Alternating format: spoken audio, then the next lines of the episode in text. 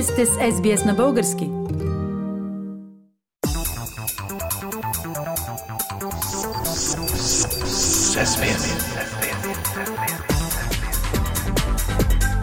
Акценти на седмицата. Пламен в неделя са петите поред за две години парламентарни избори в България. Ще се отразят ли на резултата от тях мерките по затваряне на училища, свързани с получените бомбени заплахи през изминалата седмица? Все пак, гласуването става основно в училищни сгради. А всички се надяват да не се отразят негативно в Хили, защото очакваната избирателна активност без това е доста ниска, вероятно под 40 на 100.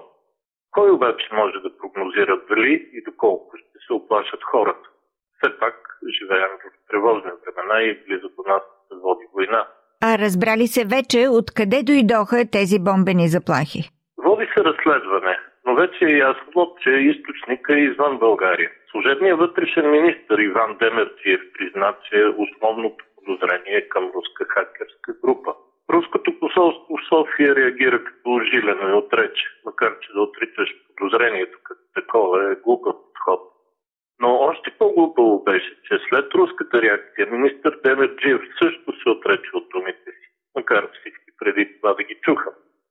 И макар да има признаци, че подозрението за руска връзка звучи обосновано. Един показател, например, за това е масирания характер на атаката. С бомби бяха сплашени стотици български училища едновременно в цялата страна. Това не е по силите на ученик или група ученици, които искат ден повече вакансия. А и отговора на класическия в подобен случай въпрос, кой има интерес от бомбените заплахи, също сочи към Москва. И все пак, какъв е руският интерес в случая? Руският интерес тук в България отдавна е ясен. Да се поддържа постоянен хаос. А какъв по-добър начин точно в момента от това да провалиш поредните извънредни избори и да държиш възможно най-дълго българското общество в максимално напрежение, без работещ парламент, без работещо редовно правителство. И в същото време начало с президент, който през служебния кабинет практически е узурпирал цялата власт и вече дори не крие, че работи именно за руския, не за българския, какво остава за общия европейски интерес. Добре, все пак да кажем, заплахите са само заплахи и въпреки, че реално бяха затворени доста училища за проверка, бомби реално няма. Има ли друг вид да ги наречем бомби, обаче, по отношение на очакваните изборни резултати в неделя? Два дни преди изборния ден нагласите, отчитани от социолозите, са същите като месец по-рано, например. Последното проучване на агенция Market Links от тази седмица само потвърждава това. Отчита се почти равен резултат между водещите коалиции Продължаване промяната Демократична България от една страна и ГЕРБ СДС от друга.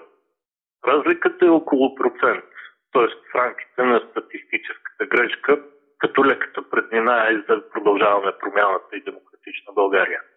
Вероятно, така и ще стане наистина. Няма време за сериозни обрати. На трета позиция са ДПС с 13,6 подкрепа, на четвърта Възраждане с 11,4 и последната пета партия, която влиза в парламента за сега е Българската социалистическа партия с 7,3 от гласовете. Според Market извън 4% бариера са основните възможни кандидати да я прескочат коалиция Левицата и партиите има такъв народ.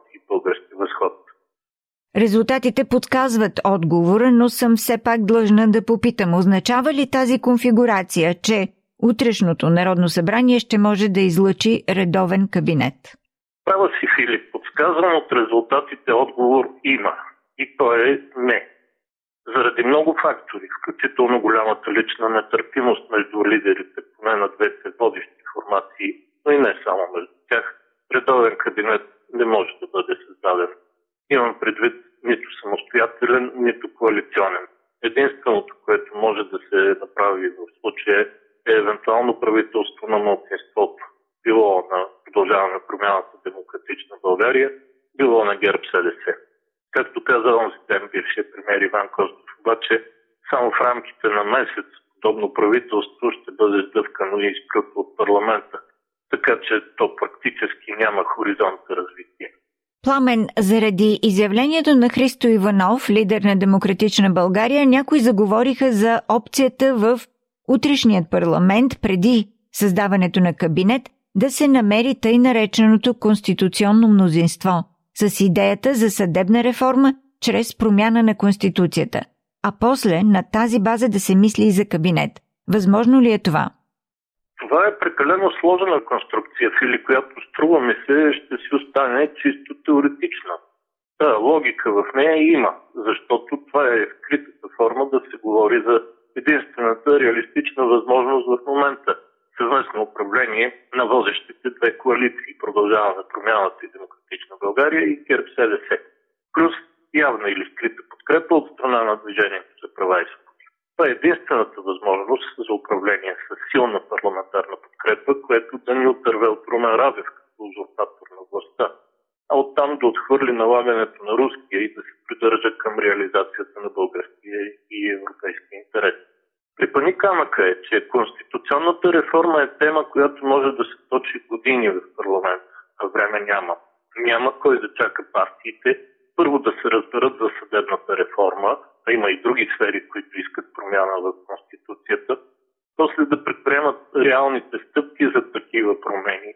Това да доведе до, ако не до сближаване, то поне до някакво взаимно разбиране между партийните лидери и чак тогава те да помислят да управляват заедно. Абсурд.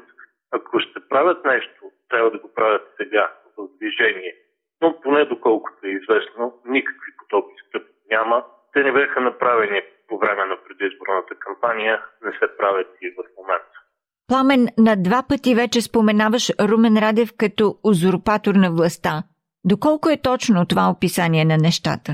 Не знам, Фили, как по друг начин може да се нарече човек, който упражнява цялата изпълнителна власт в България, без по Конституция да има дори минимално право за прави го чрез служебния кабинет. А самия служебен кабинет е плод на политически хаос, стимулиран от президент.